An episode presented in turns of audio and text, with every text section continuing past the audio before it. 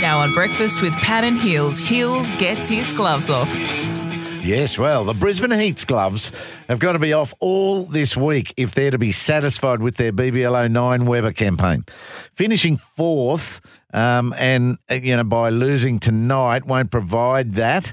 And if they can crack a grand final appearance, it might come close. But that is two games away, back to back in Perth before they go to Adelaide to uh, take on the Adelaide Strikers in the grand final of the campaign. Five things to win tonight. It's the Sydney Thunder who fell asleep on the weekend, posting just 123, batting first in 19.5 overs against the Sixers.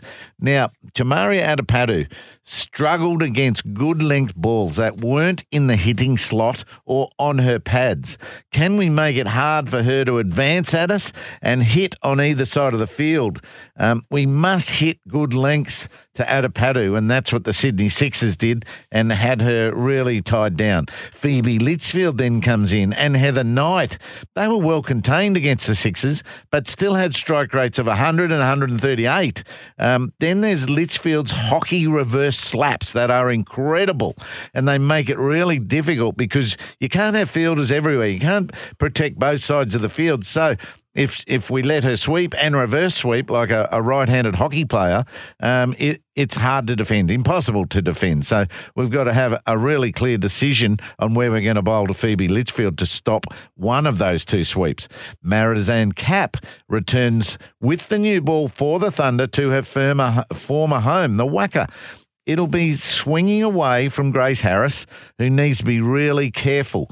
Um, so the left-handed Georgia Redmayne might absorb the lion's share as Gracie stays patient and hits things along the ground while it's a touch risky. Matches are won in Perth in the last five overs, not so much the first when it's swinging and bouncing more than we get in other wickets around the country.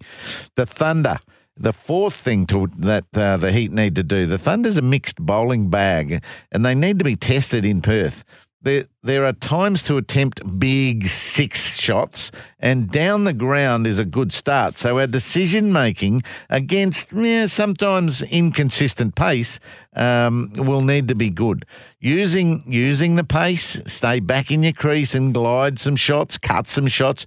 That'll and minimise dots. We've got Amelia Kerr, Mignon du Preez, uh, Charli Knott, uh, Heath Bess in, in great form. They can all do that. They can do more than that, that's for sure. But be patient and get deep into the innings. And then the fifth thing, a finishing platform must be set and executed by the likes of Laura Harris, Georgia Voll, and the tail, um, who are very, very good at that. And our power hitting down the bottom's been left on the table a little too often. My hope is that it doesn't get down that far.